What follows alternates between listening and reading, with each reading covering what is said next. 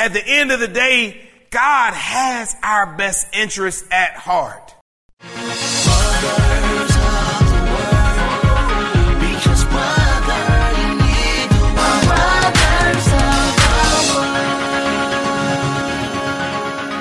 And now for Faith Over Fear. Welcome to Brothers of the Word because, brother, you need the Word.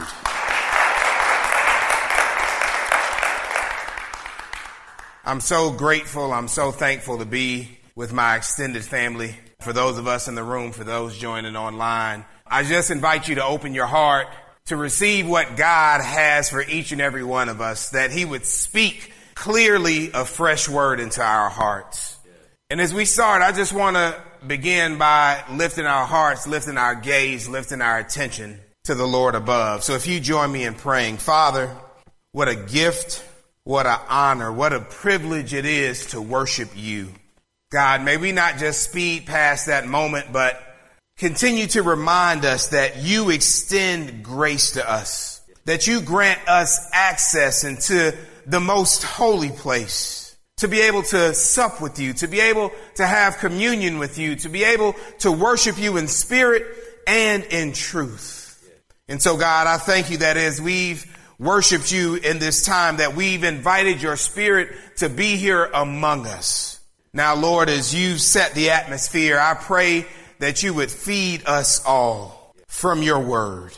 God, less of me, more of you, none of me, all of you, God. I pray that you would give each and every one of us ears to hear, give us hearts to perceive, give us a yearning to understand, to grow together, to deepen our love for you, and ultimately to be challenged to walk out the love that you called us to do here in the earth. And so, God, we love you with our hearts, with our minds, with our souls, with our strength. We ask these things in the precious name of your son, Jesus. And every heart in agreement said, Amen.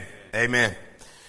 So, what do you do when things don't quite pan out like you imagine them to pan out? Could be your life, it could be your relationship, it could be a job, it could be a ministry, it could be a calling, it could be a ton of things. But if we're all honest with ourselves and with one another, there come times where things don't quite work out like you envision them working out. Now, a great majority of my life was lived right down the street from this place. It's now some high rise apartments, but it used to be the home of Atlanta Fulton County Stadium when I was coming up. And my grandfather was the general manager of the stadium from the late 60s when the Braves came to town from Milwaukee until they blew it up in mid 1990s before the Olympics came. And I'll never forget that I was marked and baseball has forever been a part of my life because I remember a vision of my grandfather at that corner at the employee entrance waiting on me whenever I went to a game and he'd be sitting in his golf cart and my mother would drop me off and I get in the golf cart and we go under the stadium and zoom up all these ramps and eventually we would land in his suite, his office on the club level. And for the longest time, I didn't realize that people paid to go to baseball games because I had access because I had my grandfather. But he instilled a love for baseball in me to the point that I played for 15 years of my life. And now I have three children of my own that I get to coach and love and shepherd and steward and other young men who desire to learn the game. But I vividly remember that my first nine years of baseball, learning to love the game, was played at Adams Park in Southwest Atlanta off of Cascade Road and that's where I cut my teeth. That's where I learned some hard lessons. But it started at Adams Park. And then when I turned 13, I feel like Paul, when I became a man at 13, I kind of graduated. And there was this ceremony. Now, mind you, when I was in the 12 year old league, there were some triplets who played, and this was over 30 years ago. Michael, Dustin, and Justin. And I've always been a small guy, but these boys were cut from a different cloth and they were humongous. They were twice the size as everybody else and they hit third, fourth, and fifth in the lineup. And every time I pitched, it's like they just poked fun at me and all three of them just took it over the fence, over the fence, home run, home run, home run, back to back to back. And I was discouraged. I was ready to get up out of the 12U. And then I graduated to be able to go up on the hill to play at John A. White Park. And I was like, man, all right, I'm moving on up a little bit. And I'll never forget a few things about me. I was short, kind of still am. I was fast, kind of still am, a little bit, and I was the leadoff hitter. That's kind of what qualified me. And I'll never forget my first at bat in the 13 14 league. I wind up and I'm sitting there for the first pitch of my 13 14 career. And I knew that the balls were going to come faster. The speed was a little different. And the first ball comes and pow! Hits me on the side of the head. Not exactly the start to my career that I thought. And in that moment, as I laid there on the ground, I, I remember a few things. Of course, the first thing, a person will never forget their mama's voice. She's screaming to the top of her lungs, my baby, my baby. And she's running onto the field to make sure I'm still conscious. And then, you know, my coaches and my teammates, they just kneel kind of in, in honor to make sure I'm okay. And they're silent and they're quiet. And then playing as long as I had, I'd made a few enemies. and so some of them were snickering and laughing and kind of feeling like I got what I deserved when I got hit in the side of the head. Again, not necessarily the start that I envisioned. So again, I invite all of us to ask that question. How do we respond when things don't go quite like we envision? Do we throw a temper tantrum when we don't get our way?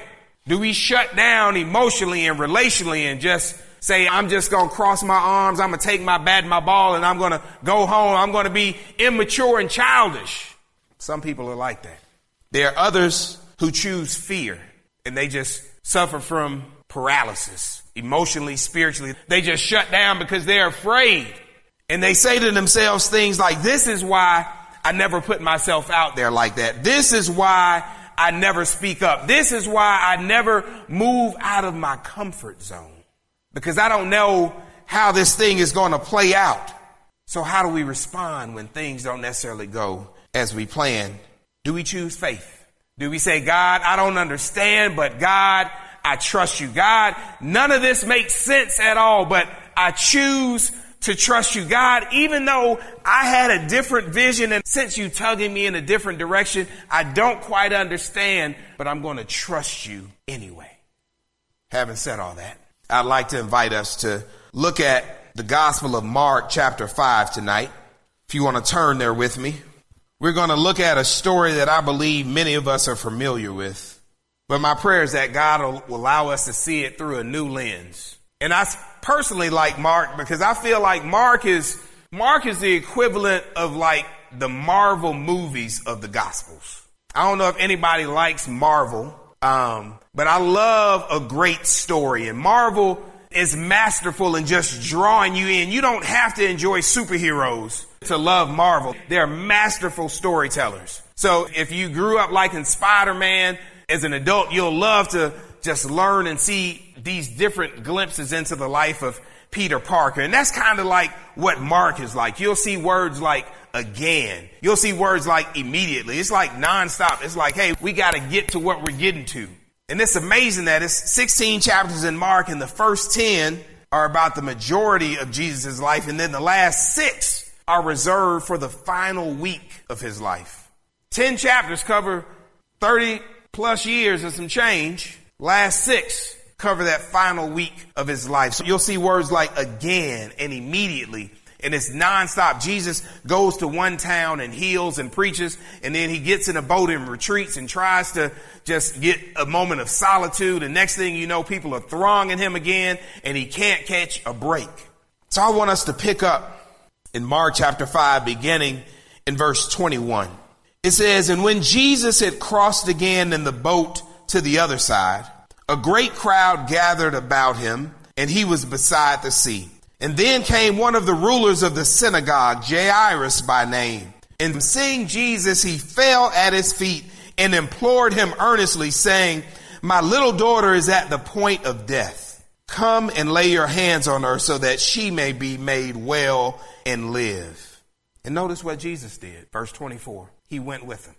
And a great crowd followed him and thronged about him. And there was a woman who had a discharge of blood for 12 years. Somebody say 12 years. And who had suffered much under many physicians and had spent all that she had and was no better, but rather grew worse. She had heard the reports about Jesus and came up behind him in the crowd and touched his garment, for she said, If I touch even his garments, I will be made well.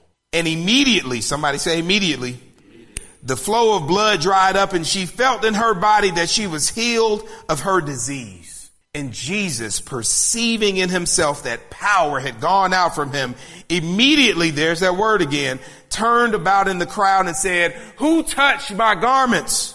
And his disciples said to him, Don't you see this big crowd of people? Do you really think we'll be able to identify the person who touched you?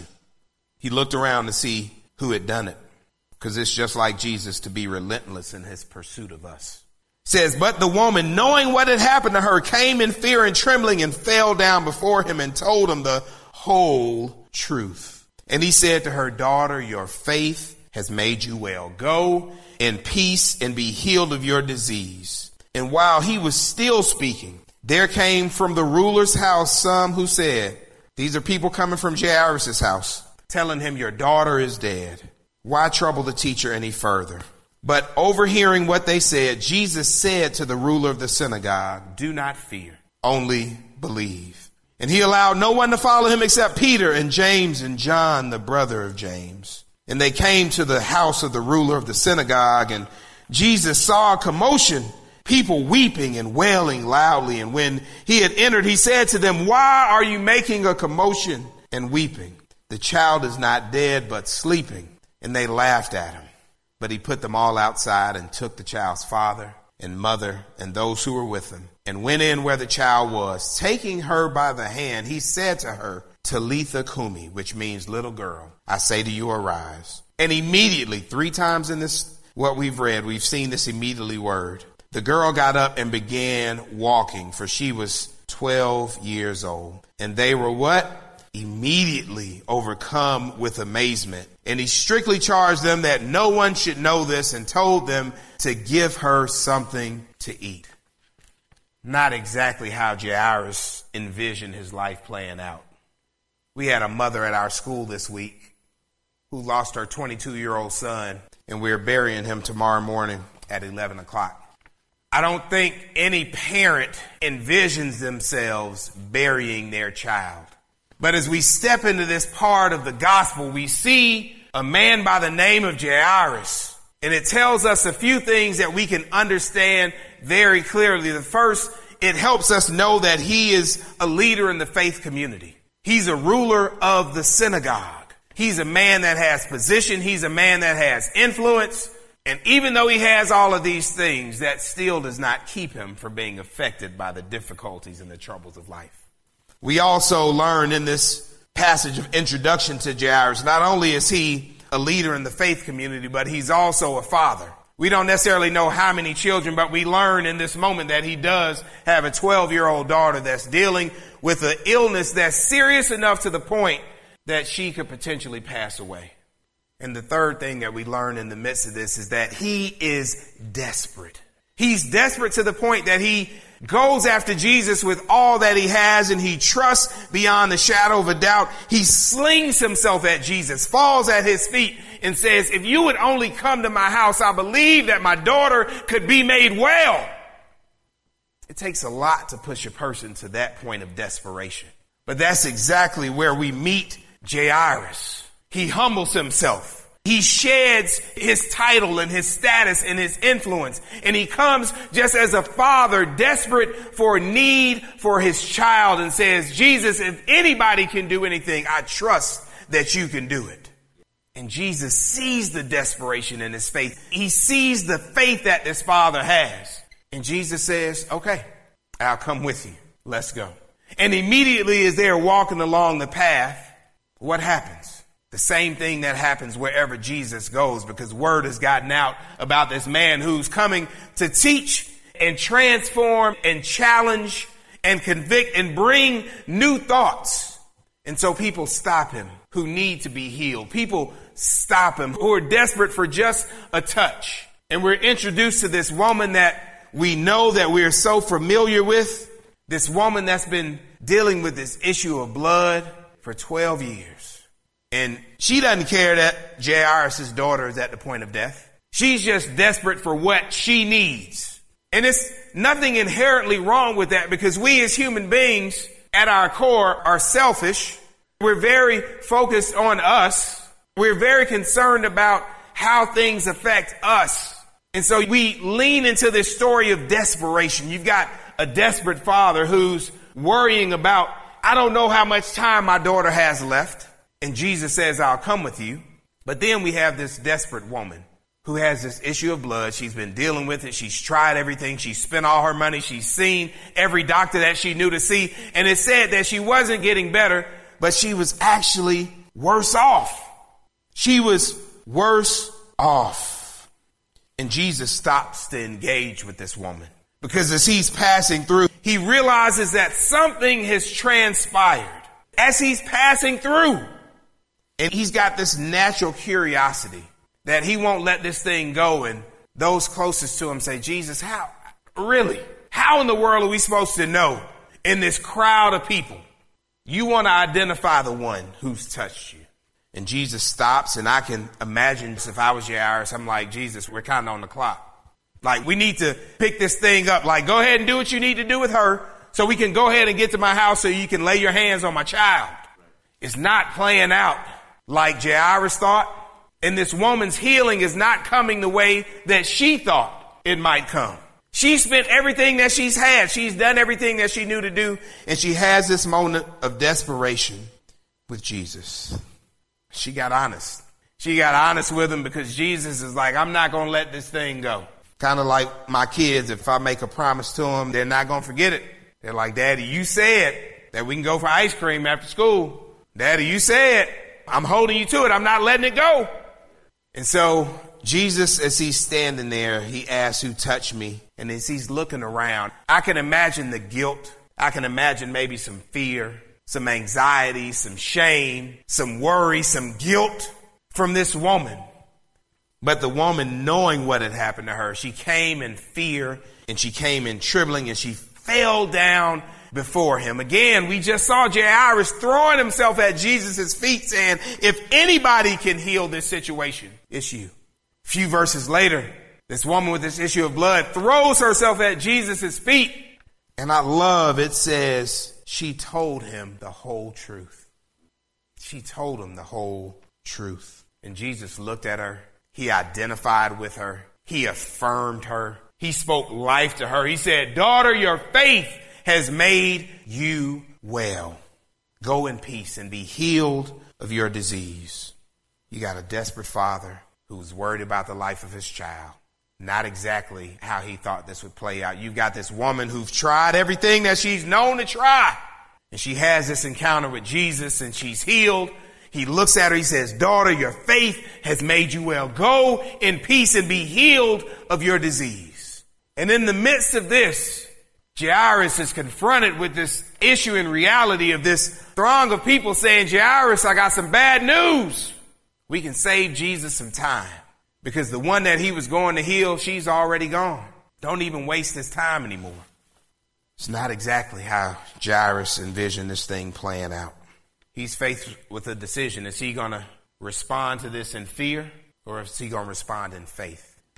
While he was still speaking, there came from the ruler's house some who said, Your daughter's dead. Why trouble the teacher any further? But overhearing what they said, Jesus said to Jairus, Notice, Jesus didn't say anything to the ones who brought the message. He wanted to keep it focused on Jairus. Jairus, don't lose faith, brother. Don't lose faith. Don't be so concerned about what they say. He says, don't fear, only believe. And then Jesus had to do a weeding out process and it says, you know what? Everybody that's with you can't really go where you're going. And so he says he allowed no one to follow him except his tight three, inner circle, Peter, James, John. And they came to the house of the ruler and Jesus saw this commotion, people crying and wailing. And Jesus came in and he said, what's the issue? Why are y'all crying? Why are y'all worried? Why are y'all showing out? This baby isn't dead. She was taking a nap. And that sounded crazy. That sounded utterly absurd and they laughed at him. But what did he do? He said, all y'all get out. All of y'all can get out because you don't understand the point of desperation that I'm at. You don't understand the faith that I have in Jesus to be able to come here and transform everything. After he put them out, he took the father and the mother and Peter, James, and John, and they went to where the child was, and Jesus laid hands on her, spoke life to her, and immediately the girl got up, started walking. She was 12 years old. They were overcome with amazement. My favorite part of the story, he says, Don't tell anybody about this. And he told her, Give her something to eat. I don't know about y'all, but when I come out of a deep slumber, one of the first things on my mind is, What is we going to eat? What is we going to eat? But this girl is healed and it shifts. It's not how Jairus thought things would play out, but I just want to offer for us to consider the responses that were given at the house. When they first get there, there's crying, there's weeping, there's wailing. People are fearful. And when I read that again this time, I vividly remember the shriek of my mother's voice when I got hit in that head with that baseball. Her first instinct, her maternal instinct was like, oh, oh, no. I labor for that child. I pray for that child. I believe for that child. And it's hard to see your child hurt. It's hard to see your child struggle. It's hard to see your child going through and everybody's crying and losing it. And Jesus said, whoa, y'all need to calm down. It's not like that. It's no reason to be afraid because I'm here. Not only that, this baby, y'all proclaiming death over her. Y'all are speaking negativity. Y'all are speaking against her destiny and her calling and her purpose and her mission. She's not dead. She's just sleeping. And they say, this fool is crazy. They laughed at him. They thought he was out of his mind. And when I read about them laughing at Jesus, for some reason I could hear through the echoes of time the kids from that other team as I laid there unconscious for a bit and they laughed. They found it amusing. They found it humorous that I was in pain. They found it funny that I was struggling. They found it funny that the person that they desired ill for was kind of getting what they felt like he deserved. And they laughed. Some were a complete and total mess. Some laughed. But after Jesus put them out, we see he speaks life to her. The girl is healed. Next thing you know, she's up on her feet looking for something to eat. So I just want us to consider that first response was fear. That second response was really laughter, but it was almost like unbelief. It's just utter amazement, just disbelief that this was happening. But the final response, it was one of confident assurance. It was one of amazement. It was one that was confident that God was real that his plan was completely perfect. That even though it didn't look like Jairus thought it would, he learned in this moment that God can truly be trusted. He learned that at the end of the day, God has our best interest at heart. Sometimes he might take us the 285 away around it when he could have just taken us 20 straight through it. Sometimes he'll take us a roundabout way, but at the end of it, he has our best interests at heart. He's worthy of our love and our commitment. And here's something that I is my hope and is my prayer for all of us. When we think about where God has us, I believe truly that he wants our faith to be bigger than our fears. He wants us to have more hope and less doubt. He wants us all to have more joy and less anxiety. He desires that we would be more authentic more genuine and less superficial. He desires for us to have more kindness, more compassion, and less jealousy and less envy. It's my hope that we would place more trust in God and less confidence in ourselves. He desires for us to have a deeper longing for Him and less of an addiction and a dependence on coping mechanisms from technology to other toxic relationships. He's saying, I want you to thirst for me. I want you to yearn for me. He desires for our love for who we know to be greater than what we know. And so I'll leave with this. Who we're becoming is utterly more important than anything that we'll ever do. Who God is making us to be is far more important than what we do. And so as we are going about our lives, as we've had to adjust and pivot over the past two years of this kind of new normal and living through this pandemic, I just want to challenge us all that sometimes things don't always go the way that they seem, but God always has our best interest at heart. Let me pray for us. God, I thank you. God, I thank you that you truly are perfect in all of your ways. God, I thank you that your ways are not our ways. I thank you that your thoughts are not our thoughts. God, I pray for all of us here in the room and joining us online that you would give us a deeper longing, a purer thirsting for the things of you. God, I pray that you would help us all to die to ourselves, to sacrifice our own desires and lean towards the things that you're calling us to do. Father, for each and every person, I pray that you would make it crystal clear that if we've been walking with you a month or 50 years, that each and every one of us can take a step closer to you. God, thank you that you help us to walk humbly before you. God, I thank you that there's so much richness and truth and depth in your word that you continue to help us to grow day by day from faith to faith from glory to glory, from one level to another, God, I pray that you would help us all to have that passion and that zeal and that fire and that sincerity of when we first believed. God, I thank you for the height and the length and the width and the depth of that incomprehensible love that you have towards us. God, help us to rest in that love. Help us all to know, God, that it's not merely about what we do, but you're after our hearts. You're after our desires. You're after our motives. You're after our intentions, God. Father, I pray that we would be holy and blameless and filled with integrity and walk upright before you, God. God, help us to leverage every part of our being to our very core, God. May you use it for your glory and for the benefit of others. God, I'm grateful for my family here at the Ark. I thank you for all that they mean to me, but God, I pray that they all realize more importantly what they mean to you. I thank you for their faithfulness. I thank you for their purity of heart. I thank you for their intentionality. I thank you for their commitment to see your kingdom come, to see your truth proclaimed, to see your city changed, to see revival come, God.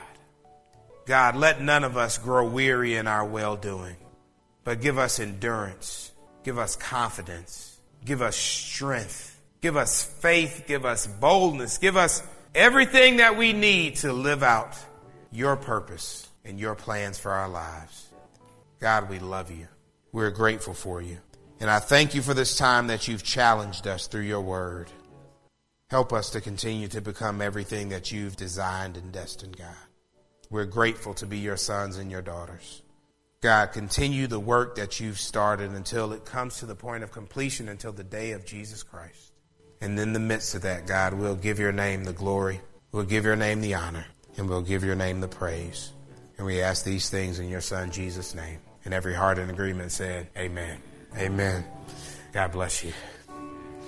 You are listening to brothersoftheword.com. This was the message titled Faith Over Fear by Jason Thomas. This message is number 6591. That's 6591. To listen to thousands of free messages or to send this message number 6591 to a friend, go to brothersoftheword.com. If this message has been a blessing to you and you would like to help support this ministry, go to iwanttogive.com. That's iwanttogive.com. Listen to brothersoftheword.com often because brother you need the word. From brother someone